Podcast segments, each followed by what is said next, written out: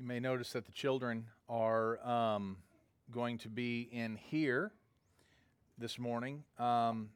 If you weren't here on Wednesday night, then you might be a little surprised at that. But we are now moving, because of the age of the majority of our children, we're moving children's church. Instead of having children's church on Sunday night or Sunday morning, we're going to basically begin a Vibrant Wednesday program.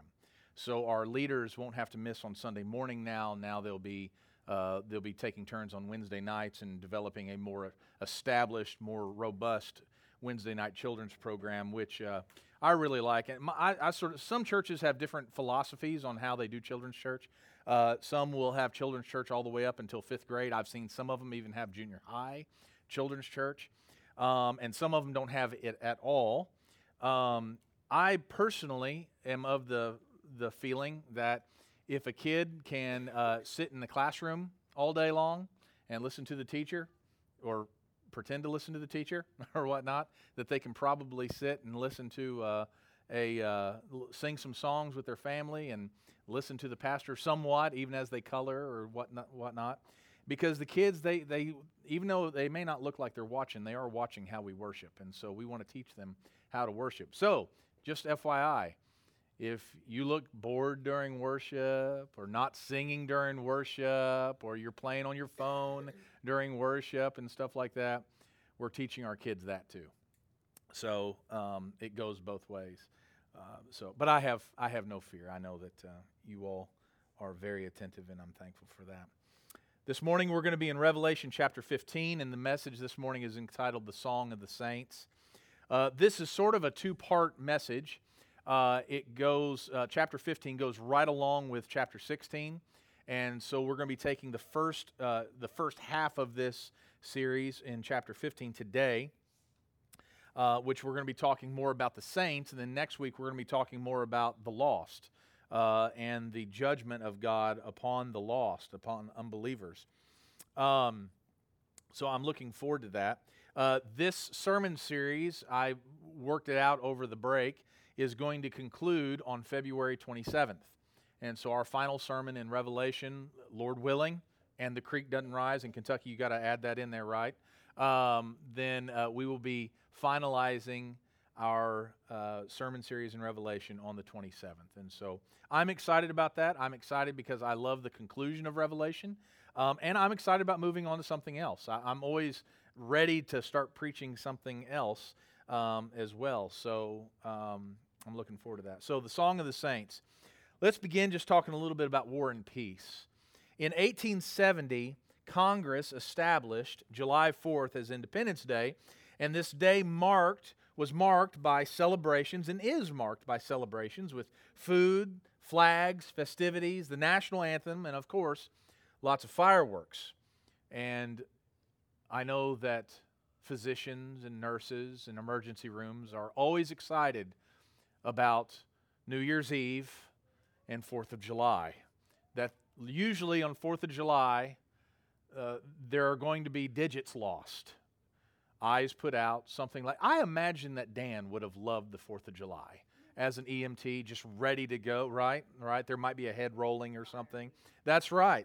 So, but that kind of thing is happening, right? And so as we see fireworks bursting in the air, we think of the national anthem and the line that says, "And the rocket's red glare, the bombs bursting in air gave proof through the night that our flag was still there." And so this celebrates, if you will, the American Revolution, when these wily colonists, these 13 colonies, got together and said, "We're not going to be a part of your tyranny anymore, England. We're going to separate. We're going to become our own country." And so we see that this is a celebration of how these misfits, if you will, took on a king and they won.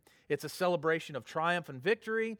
But at the same time, while there is a victor, there is also those who are defeated, right? And basically, let's put it this way. England doesn't celebrate the 4th of July, okay? To them, the 4th of July is... it's just the 4th of July, right?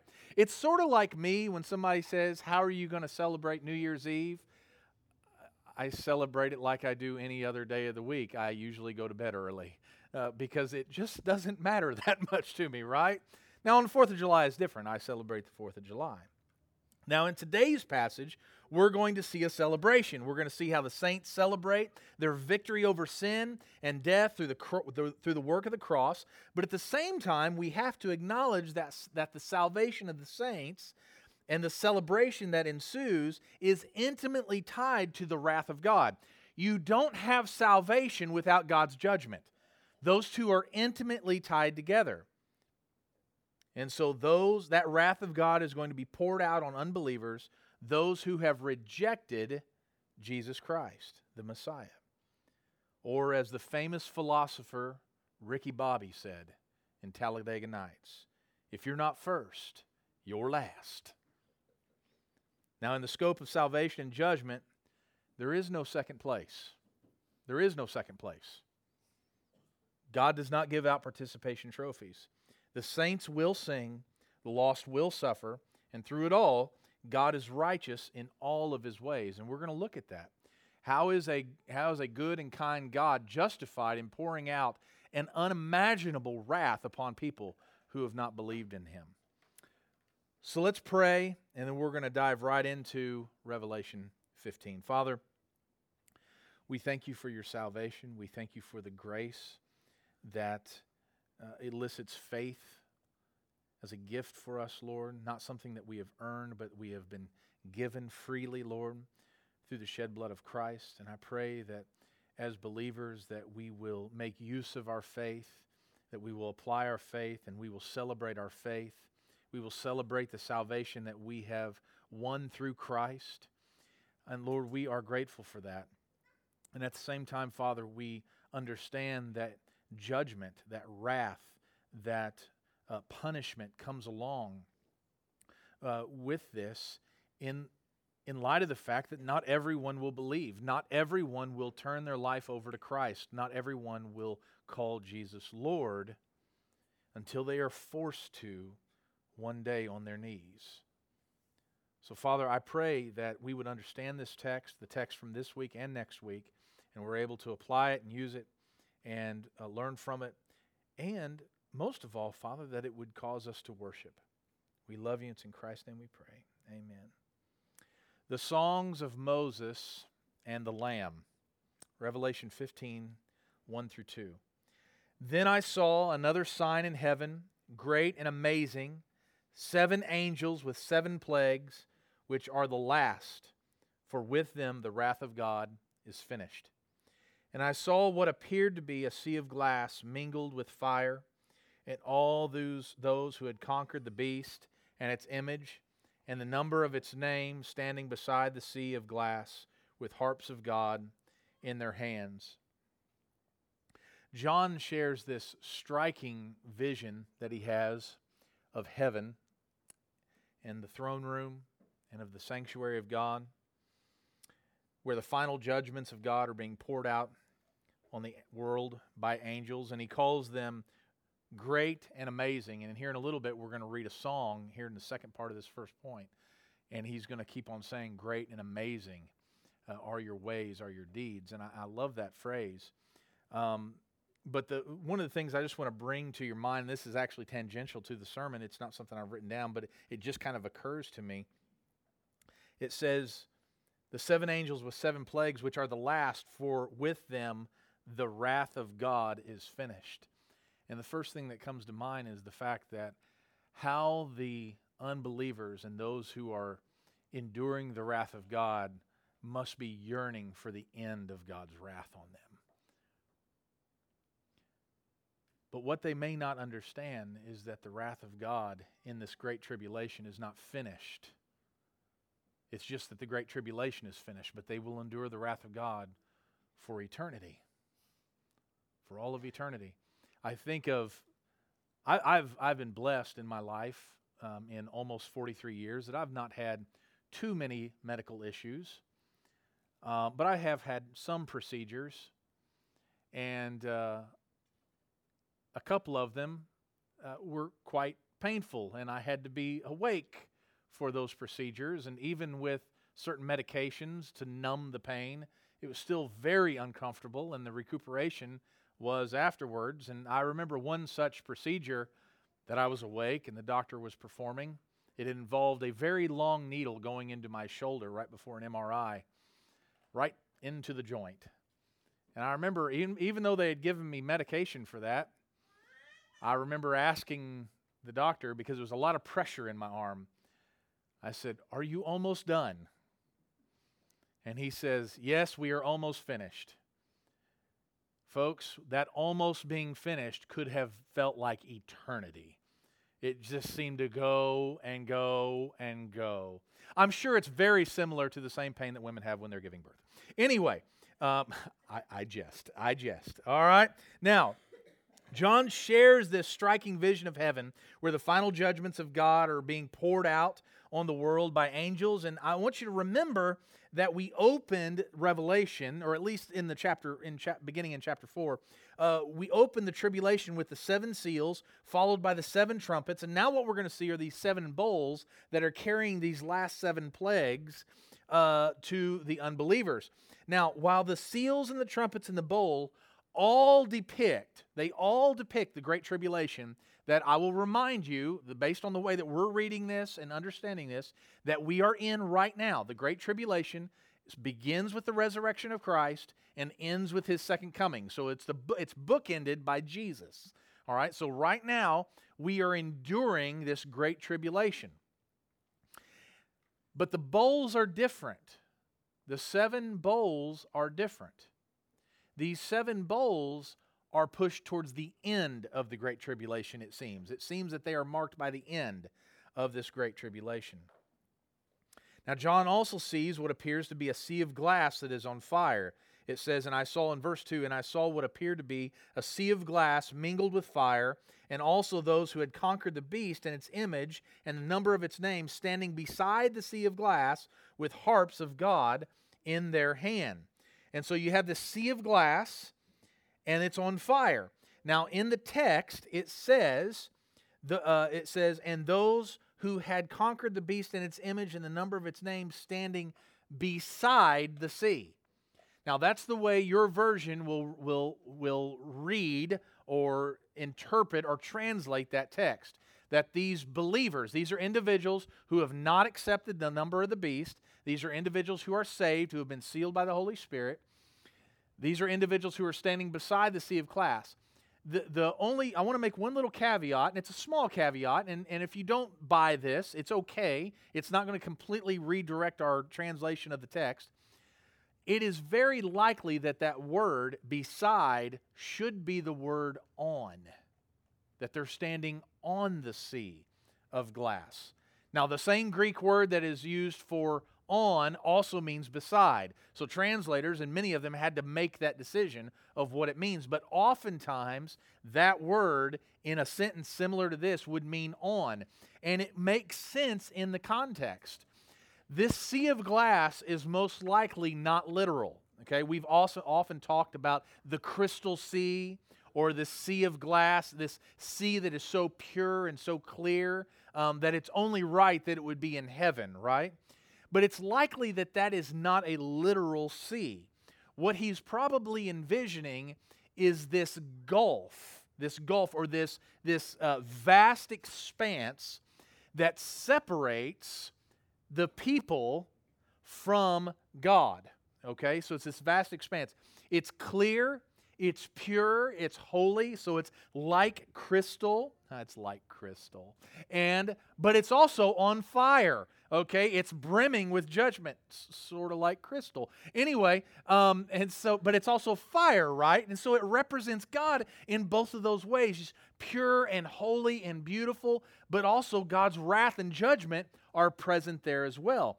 But what is different is that these believers are not standing beside, but they are allowed upon the sea of glass. It's almost as if they are able to approach God, not to be in his immediate presence yet, but they are able to approach him as these final judgments are ensuing. It's clear as glass, crystal, pure, but that fire denotes God's wrath. And what I want us to remember is this: God is love. Don't forget that. God is love. But as C.S. Lewis would say, God is not tame. God is not tame. We dare not put God in a box. And when God says that He will judge the earth, that is not a suggestion, that is a promise. And that's going to matter here in a minute as the saints begin to sing. These saints are likely standing upon the sea. They have been given some, but not complete, access to God. And we also read that this is due to the fact that they have conquered the beast. Now, I want you to remember that, okay? It says here in this passage that they are able to stand upon this sea or beside the sea, getting ready to sing, because they have conquered the beast. They've conquered his image. They have not taken the number of the beast, meaning that they have not devoted themselves or committed themselves to anything other than Christ. Their devotion is to Christ. Now, this may seem like a small thing as I begin here, but I want you to realize that when the Scripture says that they have conquered, remember who actually did the conquering. We as believers do not conquer anything apart from Christ. Apart from Christ, we are failures. Apart from Christ, we are lost. We are broken. The world talks about us picking ourselves up with our bootstraps. Folks, that doesn't happen. It just doesn't happen. We are not victors outside of Christ. Everything that we have is because of Jesus. The beast here is symbolic of Satan, sin, and evil in the world. And it's important to contrast these numerous self-help books that we don't do the conquering. You know all those self-help books that we see, some of them written by so-called pastors, that basically are encouraging you're good enough, you're smart enough, and gosh darn it, people like you, right? I mean, it allows you to like look in the mirror in the evening and say, I'm beautiful. There are some workout tapes Crystal and I were talking about the other day as she's working out to these videos, which is fantastic. And one of the people there, if I can just pick on it, Crystal was telling me that in some of the videos, very few of them, but a few of them, she'll say, now say it with me, you're beautiful. Now it sounds like I'm being goofy here, but you get the idea, right? Well, here's the thing. What I really want to hear is I want somebody to say, you're a wretch. You're evil. Outside of Christ. You are broken outside of Christ, right? You're not good enough outside of Christ. But because of Christ, we are victors. We don't do the conquering. God does. God goes before us. Listen to these verses, one from Exodus 13:21. And Yahweh went before them by day in a pillar of cloud to lead them along the way, and by night in a pillar of fire to give them light, that they may travel by day and by night. God rescues them from the hands of the Egyptians, but He did not leave them. He rescued them, and then He went before them, leading them along their way. Folks, if God would have just left them on the other side of the Red Sea, they would have been destitute. They would have been dead. But He didn't. He led them. Isaiah 45:2. I will go before you and level the exalted places. I will break in pieces the doors of bronze and cut through the bars of iron. That's what our God does. He goes before us. Deuteronomy 31:8. Psalm 77:20. You led your people like a flock by the hand of Moses and Aaron. You led your people, not Moses and Aaron. Moses and Aaron were instruments of God. God was the one doing the leading. God was the one doing the leading. And then one of my favorites, Deuteronomy 31:8. It is the Lord who goes before you. He will be with you. He will not leave you or forsake you. Do not fear or be dismayed. As believers, this is our anthem. The Lord goes before us. We have no reason to fear. We have no reason to be anxious. I saw a really, I don't know, maybe somebody in here shared it on Facebook, on social media, but it basically says nowhere in Scripture does God say you need to be anxious now. Nowhere, I'm paraphrasing, nowhere in Scripture does God say, you need to be anxious. Nowhere in Scripture does God say, you need to be worried now. What does he say? Do not fear. Do not be anxious. Why? Because he's going before us. So what are the saints doing out on this sea of glass? They're celebrating. They're singing. They're worshiping. You know, we've just made it through 2021, which everybody was hoping that was going to be better than 2020, and that's up for debate. That's for historians to decide, okay? And I saw a great meme that had this ocean rising, right? And the small wave in front was 2020. There was a bigger wave in back that was 2021. And behind that wave, Godzilla was coming up, which is 2022. I was like, Laura, I hope not. But then on the first day of the year, I pinched my finger in a lazy Susan. I was like, bring on the next year. I just can't handle it anymore. Here's the thing. We're always enduring something. We're always enduring something, but the Lord is going before us, and it's cause for celebration. It's cause for singing. What does it say verses 3 and 4? And they sing the song of Moses, the servant of God, and the song of the Lamb, saying, great and amazing are your deeds, O Lord God the Almighty. Just and true are your ways, O King of the nations. Who will not fear, O Lord, and glorify your name? For you alone are holy. All nations will come and worship you, for your righteous acts have been revealed. Remember, this is the consummation of history, and the saints are singing this. All the nations will worship you. It doesn't say some, all right? It doesn't say a few. It doesn't just say the good ones. It doesn't say the industrialized ones. It doesn't say the enlightened ones. It says every nation will worship you. That is going to be a moment that is worthy of the saints singing about. When they see every knee bowed, as Paul promised in Philippians, every knee will bow and claim that Christ is Lord. Many will do it in honor and exaltation of the Lord, and some of them will be forced to do it. The song of the Lamb is a fulfillment of the song of Moses. Moses sings twice, two songs, in Exodus and then in Deuteronomy.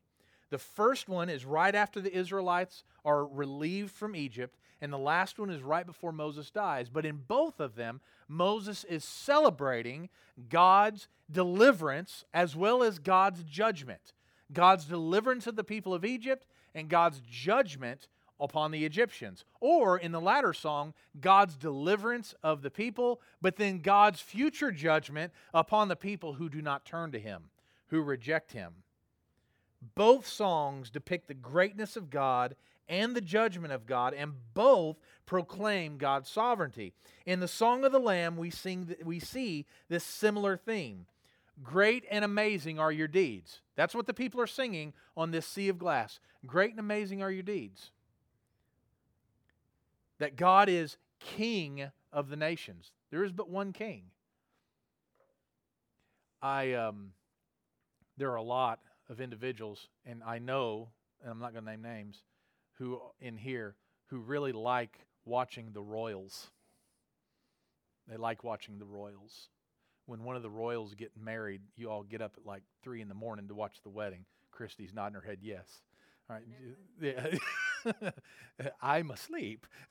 But it's kind of this pomp and circumstance, right? And it is historic. There's historic things happening. So we like seeing all the pomp and circumstance and all the people dressed in red with the big tall black hats and everything standing out there. You know, all this kind of stuff is going on, and it's exciting. But it's interesting to think that one day all those crowns are going to be removed.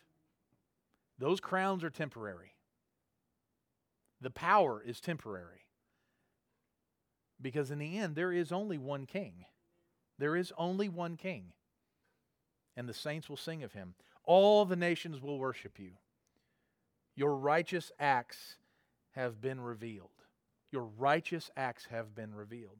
The judgments of God will force every nation to acknowledge who is Lord. So these judgments that are occurring, all this wrath that God is pouring out on the nations, will eventually culminate in all the nations bowing before Him.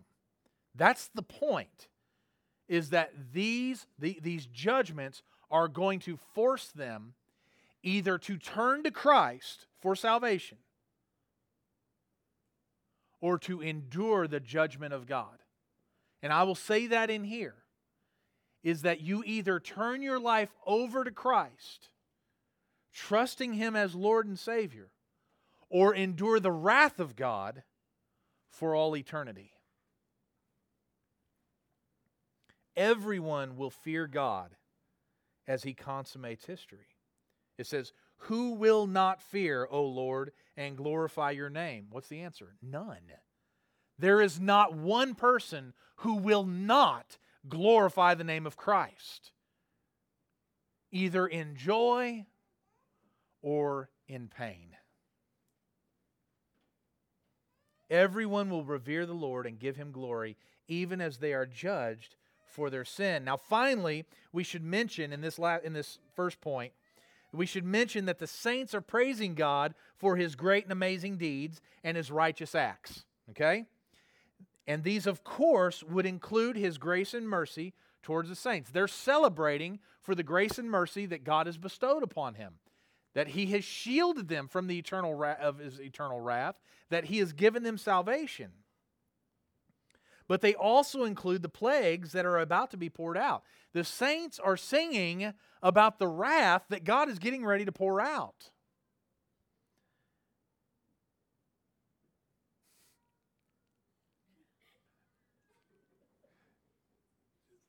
Okay, we'll sing it. She's on a sea of glass right now. All right.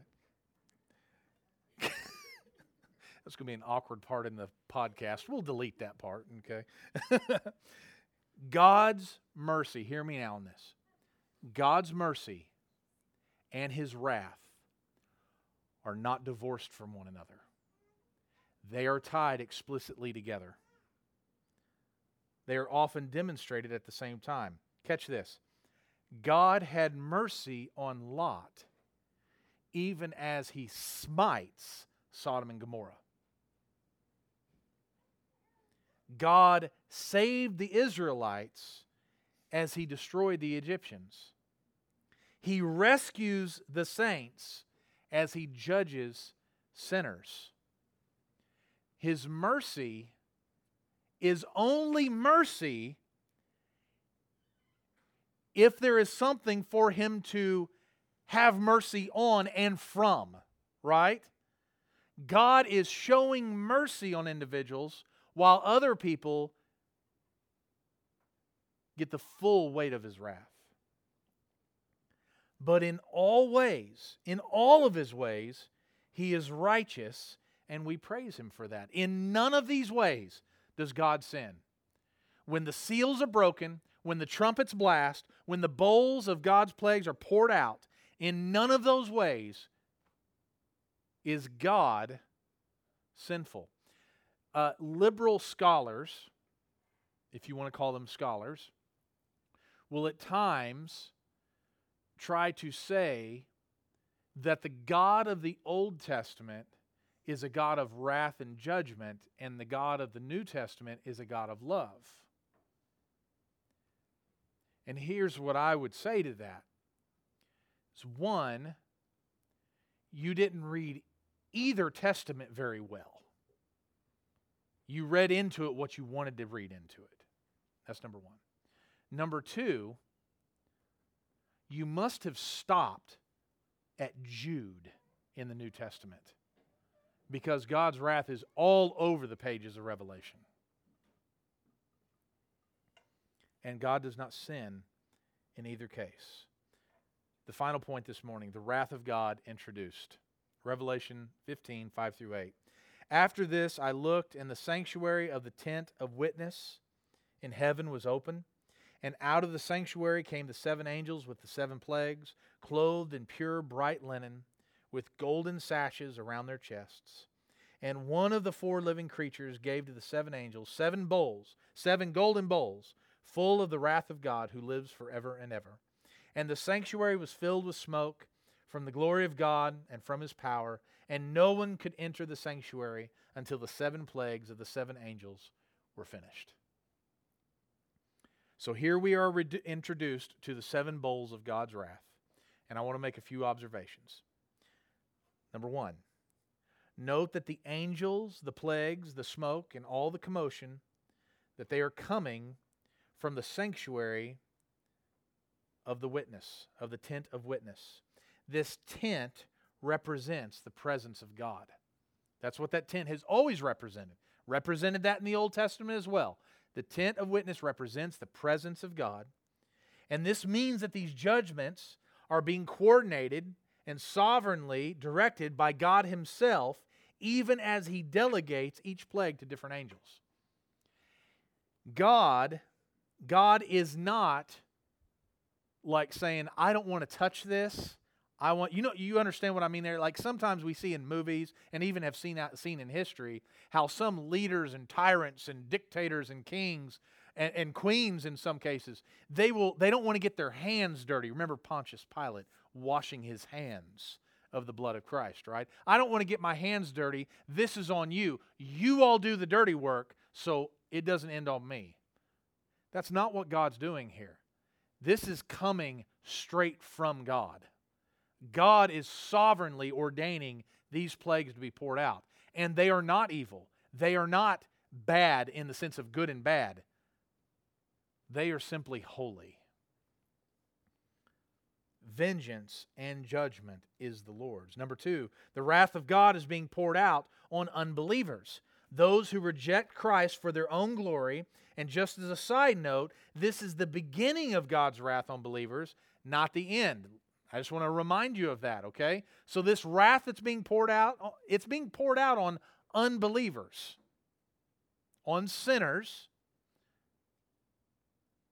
One day the tribulation, the great tribulation will end and eternity will begin, and then unbelievers will endure the wrath of God continually. And finally, the sanctuary is off limits to everyone until the final bowl is poured out. This implies that history is not complete until the tribulation is complete. Now, oftentimes, our parents, including myself, I'm really bad about this, will dole out punishment, and then 10 minutes later, they relent, right? You aren't getting, and here's the way it works for me. You're not eating for a month. That's my punishment. Well, Toya will tell me that I'm not allowed to do that, okay? I got to feed the kids, so then I relent, all right? But I relent to I'll say, Jackson, you're not going anywhere for a week. And then later on that evening, he's over at somebody's house, I'm not a really good punisher, okay? But when God says He's going to do something, He does it. And this tribulation doesn't end until these final plagues are poured out. If you reject God, you will receive the full weight of His wrath. So as I close, let me make two real important points. Number one is this. Is God mean?